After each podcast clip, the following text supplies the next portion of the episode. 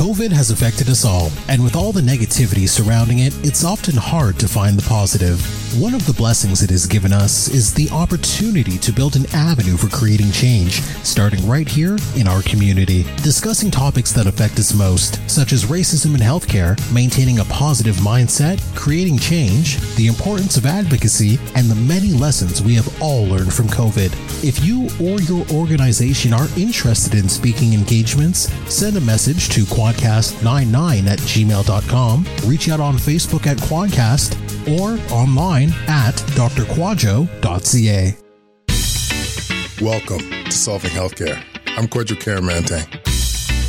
I'm an ICU and palliative care physician here in Ottawa and the founder of Resource Optimization Network. We are on a mission to transform healthcare in Canada. I'm going to talk with physicians, nurses, administrators, patients, and their families because inefficiencies, overwork, and overcrowding affects us all. I believe it's time for a better healthcare system that's more cost effective, dignified, and just for everyone involved. Ladies and gentlemen, one of our solving wellness initiatives is we're talking about sleep and we're talking about sleep for healthcare professionals because we know how challenging it can be yeah, from all levels you know whether you're doing shift work or whether you are doing that you know seven to three shift but you have your kids at home this could be quite challenging so i brought my boy dr ruwan amaratunga sleep specialist respirologist we go back my friend i think we go back we do. I was actually thinking about that the other day. I was remembering shift in the ICU a long time ago. It was an R2, you were an R3 or R4, one or the other. I can't remember. Yeah. Um, yeah. yeah. No, it goes. We go back, and uh, so for those that are follow, uh, following now, I should mention if you put SW in the in the tac, uh, chat box, you'll get a link on how to s- sign up for social uh, um, solving wellness we're almost up to 100 members guys this has really been blowing up it's, it's, really exciting so thank you those that have signed up already and those that haven't get on the train yo changing that boogie for real anyway ruwan so we're talking about sleep actually i, I want to take a step back what got you interested in sleep actually like what it's not the most common um yeah. uh you know lens for for clinicians so what, what got you into that it's actually that's a nice question. Um, it's funny, uh, you know. So sleep was just uh, one of those elective rotations um, you can do in uh, in respirology. I did it the first time, and I actually thought, oh, you know, I don't, I don't know, it's it's not not as exciting as you know, uh, fancy lung disease and ILD and all that kind of stuff. But I actually did it a second time, um, and uh, what I realized was is that I actually could make a big difference in people's lives. I, uh, not that I don't do that in respirology. I, I think I do. I hope I do. But uh, the the evidence is quite clear in sleep medicine. You know, when I, when we could be in person with people, it wouldn't be irregular for people to hug me. You know, because I made such a big difference in their life, and and um, and and also it's not just that. You know. Um, it's I realize when you take a step back and you look at determinants of health and big problems in our society, sleep restriction and the consequences of that are huge, right? They have so many costly downstream uh, effects that I actually do believe humbly that if I can help more people sleep better, I could improve the general health of, uh, of population, you know, decrease healthcare expenditure. Um, I really think that that's the case. And, you know, we all know that prevention, right? That's where you got to spend, I think, your your money, right? I mean, that's what you talk about all the time, right? Hundred percent, hundred percent. So so that's those are the main reasons, right? That I could actually make a big difference, but uh, for people individually, but I think also systemically. Uh, you know, I'm not I'm not saving people in the ICU like you are from COVID. I, I'm I'm getting further away from that as my career goes on, but I think this is you know also valuable from a larger kind of perspective. Oh my god! If you think of the scale, man, like uh, yeah. like as, as you mentioned, if you could intervene early think about the downstream effects because I got to tell you, when it comes to 80 20 of health, you know, nutrition's up there, but also sleep. Oh, like. It, it's huge. So, like, so maybe Ruwan, like, even jump into like what it, medical issues you could see for when people are are sleep or are sleep deprived or having uh, issues with sleep. Yeah, I mean, uh, you know, obviously it's a it's a huge question. I always like to explain. I mean, we're talking to healthcare workers, so I can talk a little bit about the biology here and the physiology. But you know, um, all of our individual bodily systems, our different organs, even our cells, uh, have a, chronobiology to them, right? They have their own intrinsic circadian rhythm, and so it basically guides what they're doing at what time of the day, right? Every cell isn't constantly on 100% producing every gene it makes, it has all the time. It's not how it works. And, um, you know, if you look at each of these, you know, millions and billions of processes, maybe millions, I don't know what the exact number is, um, you know, uh, they actually have to be coordinated, right? Mm-hmm. And and so that's what really the function I think of sleep is primarily, right? Is to ensure good functioning and performance of the organism by ensuring that there's good coordination of all the different systems. And so when you don't sleep properly, you have less coordination of these systems and leads to all sorts of problems, right? So, you know, one example would be uh, when we sleep, um, you know, we're supposed to have a dipping of our blood uh, pressure and our heart rate such that when we're awake and in the, in the day doing things, that when it, the blood pressure naturally goes up, it goes to a normal level, right? Mm-hmm. And so if you don't sleep properly, you don't dip as much, and therefore your daytime pressure, blood pressure, and heart rate will go higher, right? Mm-hmm. So that's one simple consequence. When you don't sleep properly, uh, you know you, the exocrine function of the pancreas, pancreas, for example, diminishes. You produce less insulin, but then also peripherally, because of an issue of this malcoordination, you have less insulin sensitivity mm-hmm. in your cells, right? So that raises blood blood sugar, which leads to diabetes and systemic inflammation. Right. Mm-hmm. Um, we know that um, lipid handling is affected negatively uh, when um, you don't sleep properly. The balance between ghrelin and leptin is thrown right out the window, and so people, uh, in fact, who are sleep deprived, tend to want to not only eat more, but they tend to eat later at night. They tend to eat um, uh, higher calorie or more calorie dense foods late at night, and on average they consume two to 300 calories extra per day as a result of being sleep deprived, which then leads to weight gain, right? Mm-hmm. Um, so you can see there's so many circular issues. Inflammation is higher. People who do shift work have higher rates of cancer, unfortunately. People who get less than six and a half hours of time in bed consistently have less longevity. They die younger. Wow. So uh, hopefully I'm, I'm, answering your question uh, uh, as you'd like, but absolutely, no, that's that was perfect because it get down into the, like the basic, uh, like the physiology on why why the, there's that discordance and in, in within the like within the body and, and and the ultimate results, like as you mentioned, you know, increased cancer, increased uh, obesity, diabetes. Um, you know, like all these things that we're trying to avoid yeah. you know and um and it comes down to once again that prevention piece. If we could do a better better address our sleep a lot of our risk will be de- decreased. And so i think one of the common questions when you think about this is you know how much sleep do you need? Like i i, I just heard you say time in bed which is interesting because you know there's a there's a lot of thought in terms of um you know if you're in bed and you're not sleeping, what to do and what have you. But just at a basic level, like in your mind or based on what you've read, how much sleep do we all need? Yeah, right. So, challenging uh, question if you want to think about it in, a lot of depth. Um, you know, there's been lots of work done on this, and there's some, you know, uh, uh national level guidelines in the, in the states. Generally speaking, you know, it's based off of studies uh, for many years now, and and the number they use is time in bed because it's a lot easier to do studies that way than actually putting an EEG on everybody and calculating how many how much they're asleep, right? So the number really is about seven to nine hours of of time in bed, which we good time in bed, right? So not lying in there reading for three hours that doesn't count. You go to sleep at ten, and you know uh, you wake up you get out of bed at, at, six. And for most people who have normally functioning sleep you subtract about 45 to 60 minutes in there. So if they're getting seven to nine hours in bed they're kind of looking at getting six to eight hours of sleep. And so that is the uh, the normal amount. Now you know these days everyone's got you know trackers and stuff and so they get this kind of approximation of sleep cycles. If you look at it from that perspective right the average sleep cycle is about 90 minutes um, if you have five of them, that's about eight hours. right? And so, uh, so that, that that's basically the recommendation for most of us, right? I mean, there's a huge um, uh, heterogeneity in the population of what is normal, but within that normal distribution curve, it's it's that that would be the answer.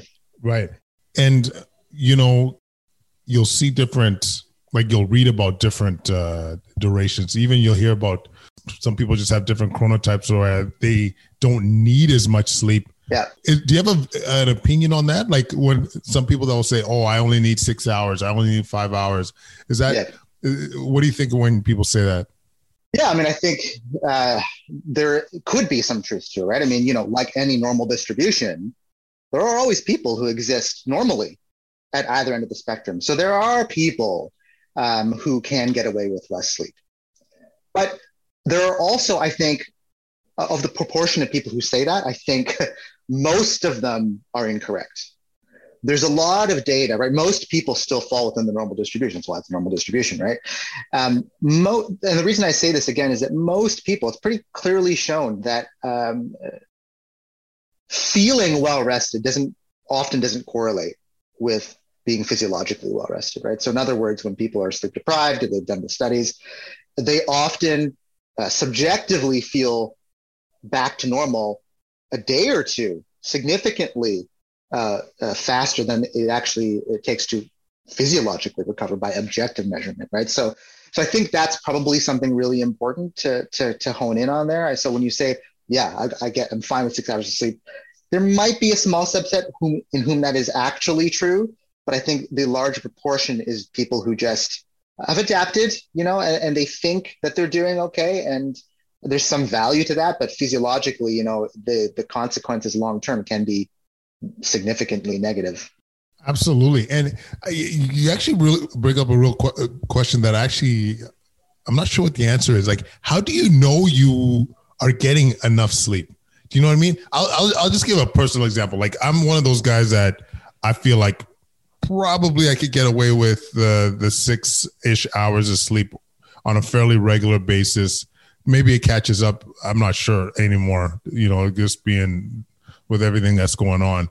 You know, aside from using some of the like, I'll, I I fully I use the trackers. I I, I try and you know do the HRV, which we'll talk about in a second. But what what in your like for the basic person, what are signs that you are or not getting enough sleep? Yeah, it, it is um, a challenging question based on what I just said. Yeah. Um, but it is it is a lot of, of of of basically performance, right? It's it's how you feel, right? Are you cognitively where you think you should be? Mm-hmm. Are you emotionally where you think you should be? Do you make healthy eating choices? Um, again, there's lots of factors that can hone in and affect each of those things, but but uh, you know if you're well rested uh, and from just a subjective sense, these are the things, right? Do I feel well rested in the morning? You know, am I functioning well? Am I more irritable or normally normally irritable? You know, um, and, and, also, do I think the sleep that I got was good? Right? Was I up every hour? Was I getting up to pee a lot? Right? Yeah. Um, but but uh, you know, in you know, uh, we can't answer this question in the isolation of our reality, and that is that most people do have some measurement, right? Yeah. And um, I'm not sure. Maybe that's you hinted we might be going there. So maybe. Yeah, I'm, we can uh, jump in. Going jump in. Yeah. No, no, for sure. It's.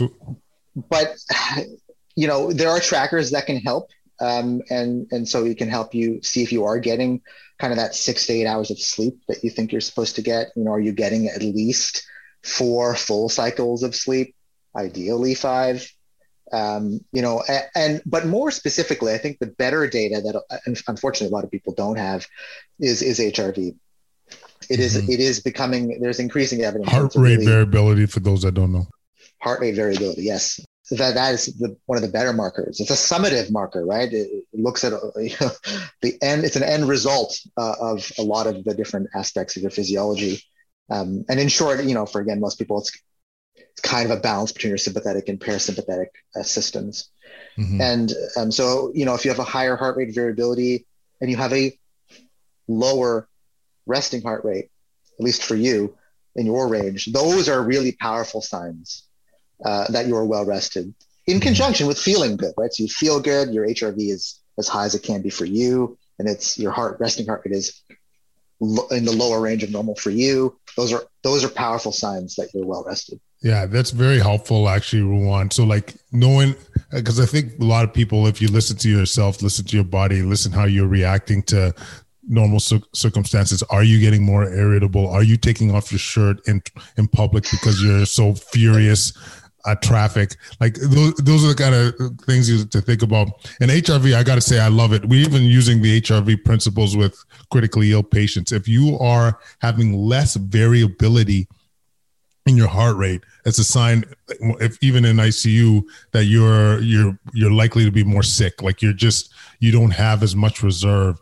And same thing in in in real life. You know, if you're you're having less variability, telling yourself that you're you're you're, you're more tired. Maybe it's a day that you're not going to be training as hard if you're you know uh, somebody that's quite active and, and and doing that kind of thing. You know, because obviously as we age, we're trying to avoid being injured. Like a lot of us aren't professionals, you know. Yeah. You yeah. know, so it's uh, I, I actually love it, and I've I've the tools that I've used have actually correlated well with, you know, how I feel, and so. Yeah. Um, I, I think it's a, a really important concept. I was going to say something too. Also, you just brought up an important point because you asked me before about you know how much sleep does someone need, right? Uh, there is, you know, in the literature, right? The number can also depend on on really what metric you care about the most, right? So, if your if your primary outcome is cognitive performance, the amount of sleep that you might need would be different likely than someone whose primary metric is is physical performance right so you know if you're someone who's fairly sedentary and does a lot of thinking work which is totally you know it's tiring yeah. Uh, you don't need as much sleep as someone who is uh, you know training heavily and and uh, applying a significant amount of cellular uh, metabolic stress right mm-hmm. they might need a person like that may, might need nine hours regularly after a hard training day they might need 10 hours of sleep right and that's yeah. outside that window and that's perfectly normal um, so i just wanted to put that in there no that's a great point it's it's yeah. like what is what is what are your demands you know what i mean yeah. and and it's true because you, you hear a lot of these like pro athletes if you hear uh what's his name lebron talk about sleep he's pretty religious about it and i mean he's yeah. was it 1984? He's 36 uh, years old and obviously still playing at a an amazing level. And uh, you know, it, it's exactly what you think. Like you need that yeah. that time to uh, to recuperate and um, yeah, and it's different if you're doing mental gymnastics, which, as you mentioned, is exhausting still. Uh, yeah. There's also one interesting facet in the literature that that has borne out repeatedly, and, that, and it's that although sleep deprivation cognitively impacts, you know, uh, you know, memory, learning, you know, creativity, all sorts of stuff like that. For some reason, uh, like t- true reasoning and very, very complex cognitive tasks tasks aren't actually impacted by even total sleep deprivation. It's really weird. And and really? if you think about it, it is, and it kind of fits, right? Because you hear about you know people uh, anecdotally, of course, um, like Einstein or you know Tesla or you know these these people who slept like or Edison, they slept like two or three hours a night or something. Yet they clearly, you know, uh, created some important things. Right? It's kind of interesting because there is full of there is evidence for that. Similarly, I I I would be hard pressed. I would probably pay some money. I, I don't know how much in a bet, but uh, to find a highly high performing athlete who doesn't get a lot of sleep and take that stuff seriously. It's just physiologically incongruent. Like it's incompatible. You can't be a high level athlete and not get enough sleep. There are plenty of non-professional athletes who think that way. Oh yeah, I'll you know work out, I'll do anything, I'll get four hours of sleep, and I'm going to kid it the next day. No, you, it's not going to work. Sorry, yeah, it's not going to work. You know what you're making me think though, too, Ruwan, is um, about all of us at work at three in the morning or whatever. The yep. like when when there's a really like I'll I'll speak out of experience. Like yes, in the you know when uh, to me the always the witching hour was like kind of like the five five thirty yes. between yes. four and six yes. somewhere around there. Yes, yes. Where it's just like you're, you're you're cold and somebody sick comes and you're just like oh yeah like this is so difficult. So but, hard, yeah. But when there's something that is you feel the you you there's an important decision to be made about somebody's care like as much as I mean, uh, this is a subjective opinion. Like you're you're making the Yeah. right call. Like you're doing the right Yeah. thing for the patient, which is reassuring. And it's kind of nice to hear that there's some data to back that up. Because Yeah. I, I know I don't like making decisions on my 27th hour. You know what I mean? Yep. But Yeah. if it's important enough, it sounds like we're hopefully. Yeah, you can do it. Yeah, yeah, for sure. Yeah. It's funny. Um, that circadian dip, the lowest point of our circadian rhythm is between 4 and 7 a.m. Mhm. And uh, it's been a while since I've done what you've done, but I remember my my uh, my training very well. And you know, 5 a.m. Oh my God, it was just the worst time. Oh, It's you, your your your body temperature is also reaching its nadir about time that that that Mhm. time. So the fact that you said that you're cold is very biologically accurate and apt. Um, but Mhm. yeah, um, you you can make complex choices uh, if you can. The problem, you know, again, is that you know then you get in your car yeah. and you drive home, and uh, we're fifty percent more likely to get into a car accident. Yeah. right? So again, this is another issue that It's crazy. It's crazy. I, Yeah. What about? um I mean, we touched on it a bit, but what do you what, what do you think about like sleep quality? You know, like so we talked about duration in bed. We talked about you know there's sleep cycles, but there's a. I, I mean, we did some shows on sleep cycles and and the, you know with uh, Dr. Kirk Parsley and like different stages. But you know, do you have a lot of, or do you have an opinion on whether your sleep quality affects your overall feeling of restoration. Like if you spend more time in deep sleep, is that going to be more productive than light sleep? I'm I'm kind of leading you Yeah. there, but Yeah, yeah, no, I mean it's it's a it's a good question. It's a, a complex question. When you look at the kind of internal structure of your sleep, which is you know how much deep sleep do you get, how much REM do you get, a lot of that is kind of kind of preset. You have a kind of a potential for what you should do normally as an individual, and the amounts that you get of REM sleep and deep sleep, if if they're going to increase or decrease, it's it's really just based on homeostasis, right? So basically, kind of have a normal amount that's that's your fingerprint. And if you lose deep sleep because you went to bed late one day, then the next day you will get more deep sleep. If you uh, lose REM because you got up early, well, then you're going to get more REM the next night. So that in of itself, like the amount of REM in deep, doesn't really per se impact um, how you feel unless you are deficient in it and you're not catching up on it. Okay, so Right. hopefully that makes sense. yeah, But but uh, sleep fragmentation is a separate issue, right? So how much is the natural pattern that your body wants to have? How much is that interrupted? Mhm. Right, that has huge. God, well, I'm saying huge. It sounds like I'm saying huge. Like Huge. uh, huge yeah. Huge. I just gotta say like a normal person. Huge impacts uh, on on on how you feel right? On the uh, the restorative power of that sleep. And so a lot of that so first of all right you could have a sleep, an organic sleep disorder right? And so when you look at the prevalence of, of sleep apnea for example it's it's huge right it's a significant right it's somewhere between like you know 15 and 30 percent of the population that has it's kind of it's it's crazy actually. it's it's a hu- it, it's huge i gotta find another word it's massive There we go. massive. i like that Yeah, yeah. Okay. Trump. Yeah. and and uh, uh, so I think that has to be said, right? I mean, that that's something we all need to think about, um, and it can happen independent of your BMI too, right? So just another uh, thing to keep in mind. But then there are many other factors, right? So uh, sleep hygiene, basically, right? Are you using you know electronics before bed? How much caffeine are you consuming? Are you exercising before you go to bed? So if you do things that are not conducive to good sleep, uh, and you have uh, a lot of fragmentation, then yes, you are more than likely, even if you had the right amount of time in bed, um, you will feel worse. And that was the caveat I said at the beginning, right? It's, it's 10 to 10 to six, eight hours, assuming that that's, you know, good sleep. No, this is this is awesome. Yeah, because it kind of ties into that question about catching up. Like I, I and and that that um, I love the way you put it. That homeostasis. Did you the night before? Did you get enough deep sleep or REM sleep? Like like um like last I, I just got off call, and you know I went to bed at a normal time last night. I probably went to bed at eleven. I don't even remember my head hitting the bed. Like this was like the. I felt like it was deep. You know what I'm saying? Like yeah. that was some deep.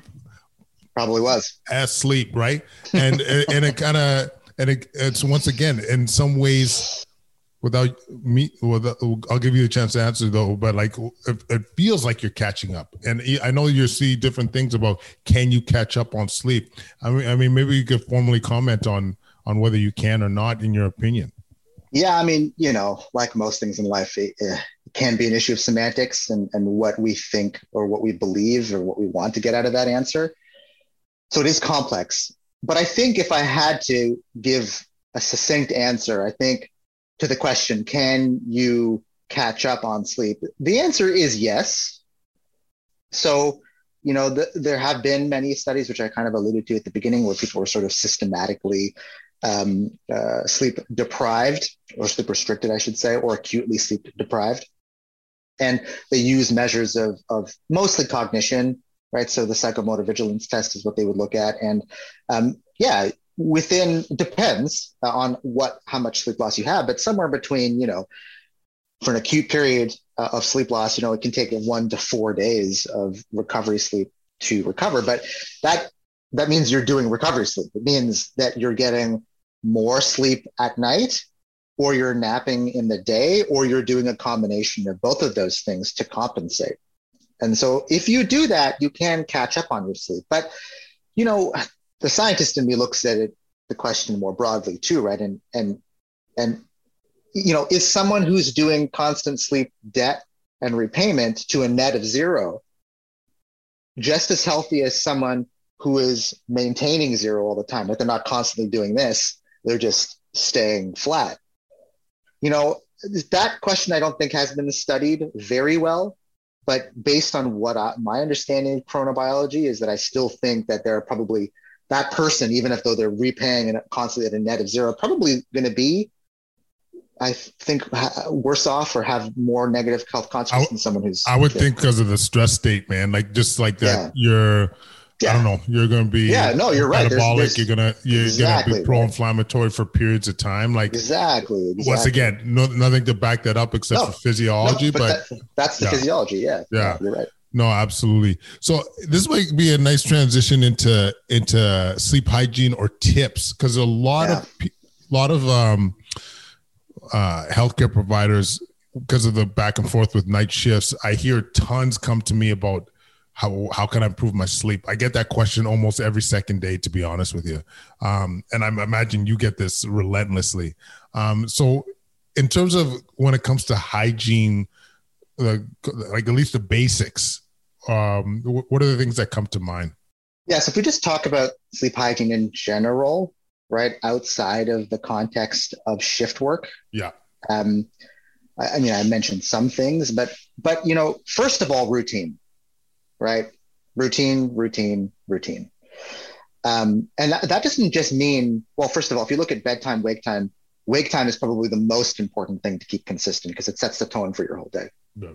Okay. So that's number one, right? So consistent bedtime, wake time. If you had to sacrifice one, sacrifice the nighttime and maintain uh, a stable wake time. Um, eating at the same time of day is also very important to maintaining good sleep uh, rhythm and sleep hygiene, sleep uh, uh sleep cycling, and specifically not eating uh, certainly nothing large within two to four hours of bedtime um, digestion is a pretty active process and it really causes a lot of sleep fragmentation um, if you do it too close to bed. it is that idea, right, where you just like have a giant turkey meal, right? You know, it's the classic one. You're like, oh, I'm going to sleep like a baby, right? And maybe you do fall asleep faster, but the quality of your sleep is assuredly, certainly worse. Mm-hmm. Um, so that's something. Um, you know, basically any real PO ingestion is not advised at least two hours before bedtime, and that would include water. Um, you want to just have your system kind of empty. Um, not using electronics of any kind blue light within a within an hour of bed, and it's not just the light. I mean, the light is a hugely important part, but it's the content, right? That's a good point, we, actually.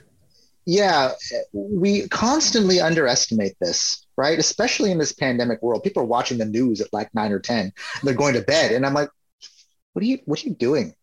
Like, can you just watch it at six or something? You know, you know, I'm hearing about the Middle East imploding. I'm hearing about, you know, pan- in pandemic India. issues, right? India, you know, the developed world getting all these vaccines and the undeveloped world not getting any you know uh, like these things i don't want to think about these things right before i go to bed you know and even if you think that you're not affected by them most of the time we are right it, mm-hmm. it, it, increases our sympathetic uh, tone and and again we talked a little bit about hrv right i mean when you have a flat hrv it's mostly because your sympathetic system is kind of overdriven right and and that leads to more sleep disruption. Sleep is overwhelmingly a parasympathetic state. And so to go into it with a higher adrenergic tone than you should have is already setting yourself up for failure, right? So so that's why that content is is is important and matters. So again, no electronics of any kind within an hour and uh, hour of bed, and it's really about setting up a good routine, right? So within that 45 to 60 minutes before bedtime, you got to have a routine, right? Brushing your teeth, washing your face, going into bed, and reading something on paper, you know, like they used to do in the good old days, right? I love um, it. Right. Um, and and also being smart about that too. I mean, don't you don't necessarily want to read something that's going to get your heart, heart pounding either, right? I mean, right. I, I, I read this book a while ago by this guy I love, David Goggins.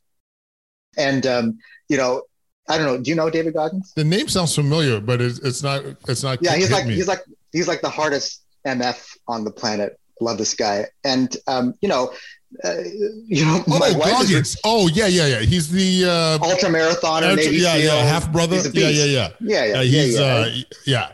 yeah. So my his YouTube you know, my wife, is crazy. Yeah, yeah. So my wife is reading his book right now before bed, and she's like, "This just gets my heart racing." I'm like, "Yeah, maybe you know, don't read it right before bed or she reads something afterwards and that helps her right yeah. But it but it, it's very illustrative of what i'm talking about. So read something that's kind of interesting and, and fun but that doesn't get your heart rate going. Um, exercise. So exercise is a powerful tool um, for sleep quality and you know obviously many other dimensions of health.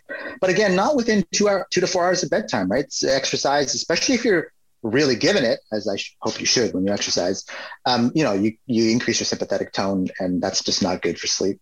Um, other uh, caffeine. Um, yeah. So caffeine can have significant uh, half life. You know, on the on, in the books, it's about five to eight hours, but you know, in terms of sleep, its impact can last twelve hours or more, right? And um, and so my advice generally is no ca- if you if you have problems with sleep, no caffeine afternoon right? There are some people, you know, who do have it with supper and they're fine. They feel fine, whatever. Okay, fine. But if you have a problem with your sleep, be strict about caffeine, nothing after lunch. And if you're still having problems, maybe nothing after the morning. Um, alcohol, nothing uh, within four hours of bedtime. Alcohol is great for putting you to sleep, but as it metabolizes, uh, it raises your body temperature, um, which actively counters an important process for sleep. And so, usually, uh, the second half of your sleep with alcohol at the beginning is is very poor, and so it's a net negative. Um, so you want to have that kind of mostly metabolized by the time you go to bed, so four hours. And in terms of exercise, going back, exercising in the, in the morning is the best for sleep quality. No, I think you hit all the major points there. I um I really like the the point though of just to reiterate the the lack of screens at yeah. night because I think that's probably one that I feel like ninety percent of the population is is a victim of, and and, and I, you make such a good point about the content too, because it's like how often are you reading something that doesn't draw emotion? Like it's it's designed for it. Your Facebook, yeah. your your Twitter, it's all designed to draw emotion. Oh so, my god! Uh, yeah, yeah, it's, it's it, yeah it's designed to be addictive right i mean it's yeah. designed to keep dopamine levels in your brain you know the C- cio of facebook resigned a few years ago because he knew what what he knew and couldn't couldn't be wasn't okay with it having a young daughter knowing how addictive it is i stopped yeah. using facebook three years ago when i when i watched him talk you know yeah. and by the way one of the best things i ever did for my overall mental health was to stop using facebook oh I sorry bet. sorry zuck and everyone else I bet. I know we're live streaming straight to Facebook right now, but it's, it's like a, we're Sorry, using. Man. No, it's all good. It's, it's, it's, true, but it's true. Like it is. uh This is a way of, um like, it's a very important point. You know, in terms of, you know, we're all trying to. This is a wellness platform, and we're talking about yeah. ways to try and improve your well-being. And I can't tell you how many people have told me, especially during the pandemic, when they quit their social media, how much better their quality of life is. When they quit the news, no one. I hate to not to be like to go on a soapbox. You don't really need to be watching the news. I'm sorry. Like if it's important enough, you're going to hear about it. Then you can yep. dive into it. But yep. how often do you watch the six o'clock, eleven o'clock news and be like, "Man, I feel better about the the world now." Myself, like my the way I my outlook on life is better now after doing that you're right. I mean, they're not really news delivery services anymore, right? Um, they're they're they have their own purpose. They were they were there before Facebook with the yeah. whole dope, capitalizing on the dopamine surges, right? Anchorman too. I don't know if you ever saw that, right? Uh, they, I, I think I saw the first one only. Yeah, which is the classic, obviously. But you know, the second one, they kind of talked about, you know, how the, the sens- sensationalization uh, of media, right? Before the days of Walter Cronkite, where they really gave you news and yeah. you could trust it. Now it's just all about like getting you to watch the news, right? And mm-hmm. so it's the same thing, right? It's really designed to get your dopamine up. Um, and so yeah, so they were but they did that before Facebook did. Yeah, no, and I'll tell you from personal experience, one, like I've been whatever censored, filtered. Some news networks will, if I'm being not sensational enough or or or not pessimistic enough, they'll cut my piece. You know, after doing an interview, and uh, to me, I it really was eye opening. Um, couple yeah. big points I think we should hit on before. Uh, uh, looks like there's a, only a couple questions here, but what's your opinion for like uh, how to approach shift workers? Like if you're doing the back the the day and night alter alternating between that, is there anything that comes to mind in terms of whether it's improving overall sleep or quality of sleep uh, for our listeners? Yeah, it's a challenging issue. Um, you know, first of all, sleep those sleep hygiene principles are always valid, right? Um, mm-hmm. Um, they're sometimes more c- complicated to, to, incorporate when you have a, a, a, variable shift, but those they're still true for the most part. So keeping in mind all of those things, right? Don't exercise right before you need to get to sleep. From a sleep medicine standpoint, you know, I always tend to think of the individual, right? Because there are there's basically three phenotypes for people in shift work. There are the resilient individuals whose I think genomics, their genetics uh, place them in a favorable position. They can actually tolerate sleep work and the, shift work, and they, they, adapt fine, right? So they probably don't even need any of this advice. Mm-hmm. Then there are the people who are vulnerable, right? So when you look at their responses, and and they just can never uh, tolerate shift work. Um, and then there are the people in between. And so really, it's really those two groups that I'm talking to. I think that we're talking to. Mm-hmm. And um, if it is truly impacting your quality of life, um, the f- primary recommendation truly is to stop doing shift work. Yeah. Okay. I, I realize that may not be feasible for a lot of us. It might be though for some, right? It might mean working to, switching to a different department. If you're a nurse where you don't have to do night shifts, um, or uh, if you can't get to day shifts, right, then the next workplace modification would be to try to do only evening shifts um, people who do evening shifts are much less likely to develop basically shift work sleep disorder, as we'd call it. Um, it. It's not supposed to really happen with them unless, because of their domestic or family or social obligations, they can't sleep in the following morning. Right. Right. To comp. And then they can. It's not shift work disorder, but then they have sleep restriction and all those con- consequences.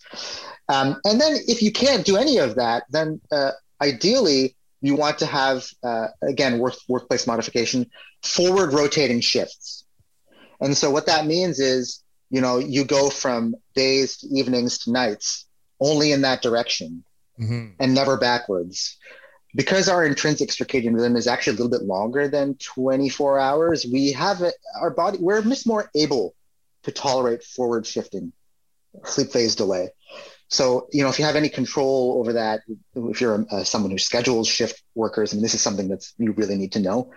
Um, other things that bore out in the data are that your shifts shouldn't be more than 12 hours. You should have at least 12 hours in between shifts. Um, if you're going to do rotating shifts, ideally there should be some stability there where it's kind of like three weeks, two or three weeks of the same shift type before moving to the next. And these are all foundational. I mean, I realize it may not be exactly the answer to the question, but they're mm-hmm. foundational. They're really important, right? And so, okay, so we, you assume you do all that. You do the best you can in terms to organize your schedule for your health. Well, how do you deal with shift work? Well, um, especially we'll deal with night shift predominantly because that's the one that's the biggest problem, right? And so when you're on night shift, um, uh, we'll deal with, I guess, we'll start with the beginning of night shift. Okay. Getting a nap in before your shift can be really helpful. Having caffeine at the beginning of your shift can actually be quite helpful. Um, somewhere, you know, it depends on your individual sensitivities, but somewhere between two and 300 milligrams of caffeine um, has been shown uh, empirically to be quite helpful. Um, exposing yourself to bright light in the first half hour of your shift, if feasible, can be very helpful. There are glasses that you can buy, uh, like they're, you know, there's no glasses inside them, but uh, they, they, they kind of put light indirectly, uh, bright light. You need, you know, the studies show 5,000 lux, which is quite bright. Um, you know, even 10 minutes, an hour for the first four hours can really help. As you approach daylight, if possible, um, having the opposite, so having a darker uh, or avoiding bright light. If you go outside, you must wear dark sunglasses. When you're going home, you always have to go outside. Um, definitely have to wear dark sunglasses. And I would say you keep them on until you go to bed. And in that note, really, you should just go to bed after you finish your work. Brilliant. Right. I know. I know it's not easy, and some people go, oh, "I can't do that." Maybe you can't. Um, but if you could reorganize things such that you could, that would be hugely uh, helpful for your health what I'm talking about here, really, from again a sleep medicine standpoint, is achieving kind of a compromise circadian shift. And, and because of that, most people following this rule won't still be able to get a full six to eight hours, right? Um, just because by basically afternoon or so, really, you're just innate circadian rhythm in consequence to what you just did and the night before really wants to get you up. And so this come there in then comes the concept of anchor sleep, right? And so this is a, period, usually you know eight to twelve, usually, where you're just always sleeping. You just prove that, and then you know you get up at twelve. You can then do some of your you know your social obligations, your domestic duties. You know have a life. That's important too, really important. Um, and then you get in another three uh, three to four hours later, somewhere in the evening. Um, and so it's kind of a biphasic sleep schedule. And so that can help um, just by listening to your innate rhythm and also incorporating, allowing for the duties that most of us have, right? I mean, you could argue that if you do night shift work, that you should just uh, just stay on that schedule. And maybe in theory that might make sense, but it's not compatible with life, right? Yeah, absolutely, man. That there's some gold in there, boy. Like I, I, can already hear my people saying, like, thank you. It kind of ties a little bit into what you said too about napping. Like mm, yeah, you have a, yeah. a, a general premise, like because naps, you'll hear a lot of different opinions on whether it's useful, not useful, duration a nap, yeah, whether there's such thing as a power nap. Um, and to, as a follow up to on night shifts, if you feel like naps or I guess sleeps or nap, I guess whatever you mm-hmm. want to call it, yep. putting your head down is a value. Yeah, ab- absolutely. So yes, napping used correctly is uh, completely acceptable, valid, powerful, and uh, ideal. Mm-hmm. Um, so with night shifts, if you're going to nap again, it should kind of be in the first half of your night shift um, because you don't, you know, you don't want it to to to kind of rob that that drive to get back to sleep at the end of your shift. So, um, you know, brief naps, 20 minutes, uh, one or two um, during your shift if feasible, uh, uh, helpful. Um, they, uh, you know, did a study with truckers um, a number of years ago, and they did, uh, you know, overnight drivers, and, and the, the regime was basically two 20 minute naps and 10 minutes of bright light exposure, kind of, you know, uh, evenly spaced. The light was at the very beginning and the naps were a bit later. And uh, they had uh, objective improvements in psychomotor vigilance and reaction wow. time. So, so it can be helpful. Now, throughout the day, um, uh, napping is completely fine, but with within some rules, okay, uh, within some guidelines. And so, ideally, your nap should be less than 30 minutes. They can be restorative. Uh, they can help with mental function. Um, the reason some people kind of don't believe me when I say that is because they often end up waking uh, kind of later than that. Mm-hmm. And what happens is they're often waking up out of deep sleep. Mm-hmm. And then you have sleep inertia, which is brutal, right? And um, and you know then makes you feel like I should have slept longer. So I mean the answer really is ideally less than thirty. I suppose if you're going to sleep longer, it should be a full sleep cycle. Um, but really less than 30 because you know if you get a full sleep cycle in the day that again is likely going to rob a bit more from your desire to get to sleep at night um, along that line too is you really shouldn't nap like on a normal schedule you really shouldn't nap after 4 p.m because again that's going to re- reduce that drive to sleep right? We talked about homeostasis um, before you know there's two processes with sleep. There's the circadian drive to sleep and there's a homeostatic drive to sleep. And that homeostatic drive is, is based on how long you've been awake and how metabolically taxed your cells are right? Mm-hmm. and, and and so it, it's normal. You're supposed to get tired and less sharp as the night goes on and then it puts you to sleep. But if you do get sleep within kind of four to six hours of, of, of bedtime it can it can impair your sleep at night can mess you up yeah no I, I think of a lot of people too is using it as a tool if they're deprived like almost creating that homeostasis because of uh, you know you had a rough night before or what or what have you.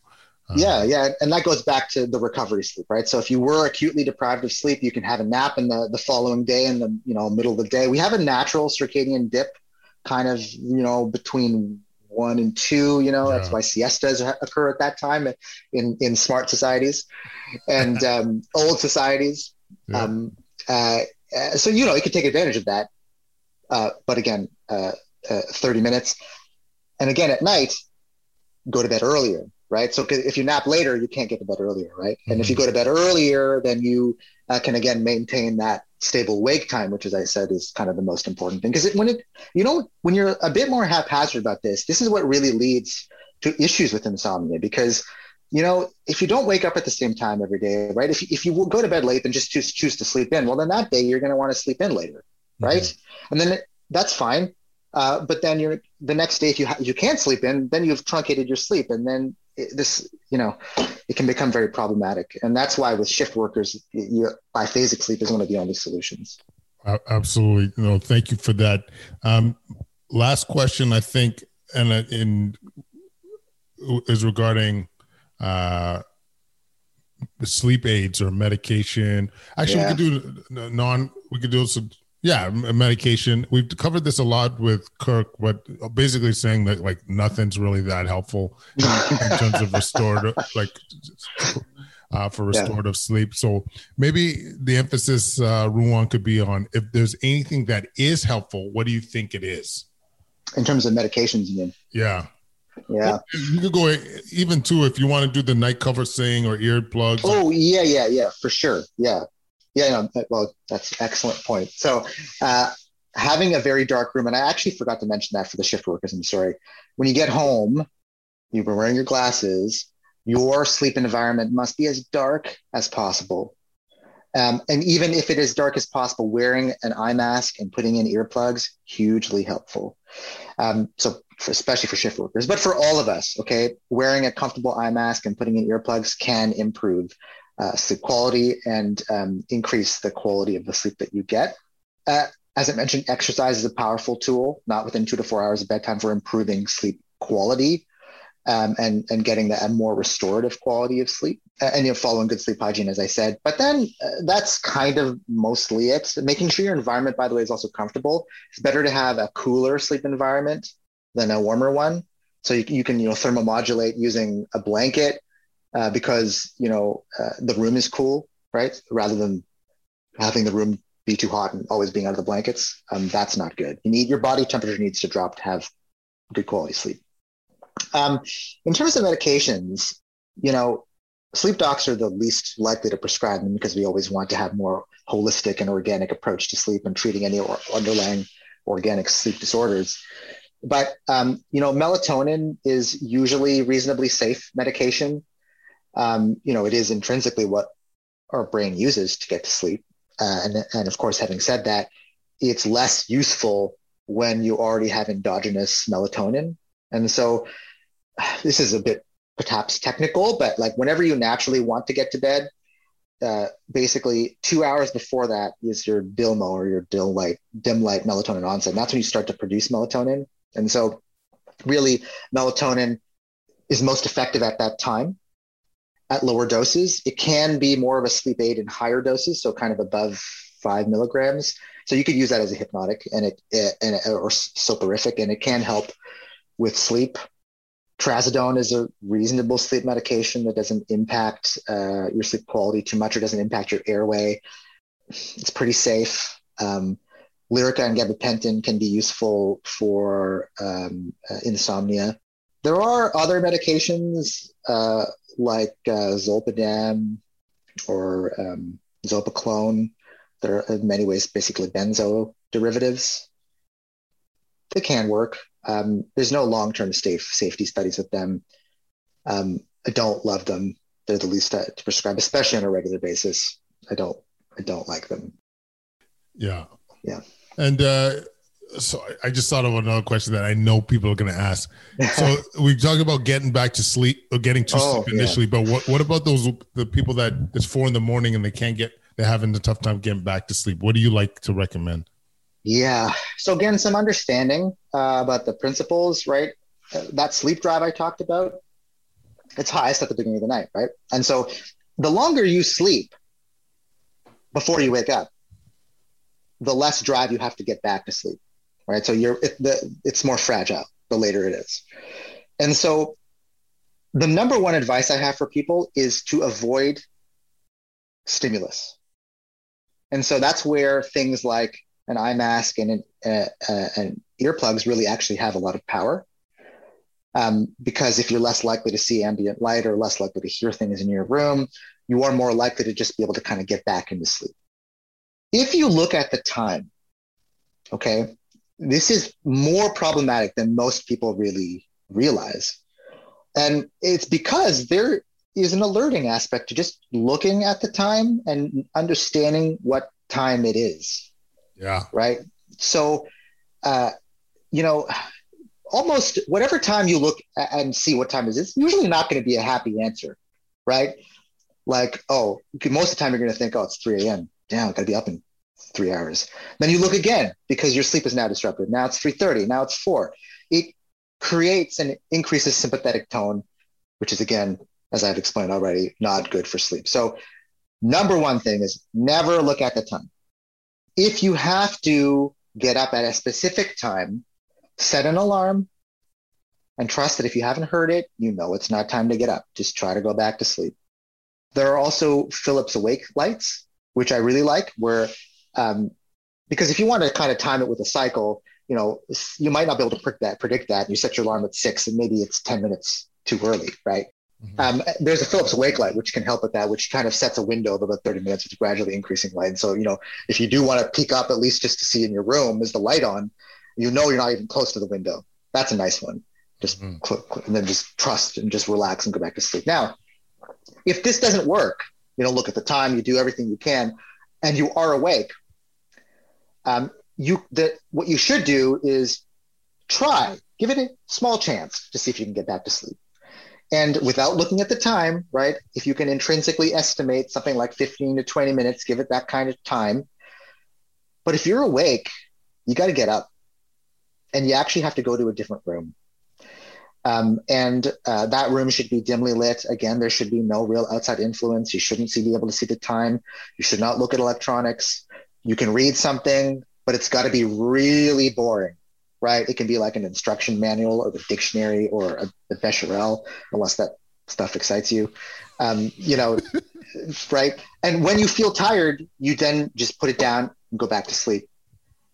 If you don't feel tired and then the sun comes up, well, guess what? You start your day You can have a nap if you want, following the rules that I explained. But then that night, you're going to have more delta power. You're going to have a higher drive to sleep, and you're likely to have more sleep maintenance. Mm-hmm. And so when it happens, if you cut it at this phase, if you at this step, right, you can maintain normal sleep. But when people don't follow these rules, then you can get a lot of chaos in your sleep schedule and uh, then you mix in shift work and then you mix in not being strict with your wake time and then you can see how you can easily destabilize your sleep pattern right mm-hmm. A lot of the problem here i should just be clear is, is a, it's a psychophysiologic phenomenon right so what's really happening when you stay in bed and struggle which is what a lot of people do is that you create a negative uh, subconscious relationship with your bed and your room yeah right? Your brain is supposed to look at your bedroom primarily and your bed specifically and say, I love this place. This is where I sleep. This is the bomb, right? But if you spend a lot of time in there struggling, awake, um, watching TV, right?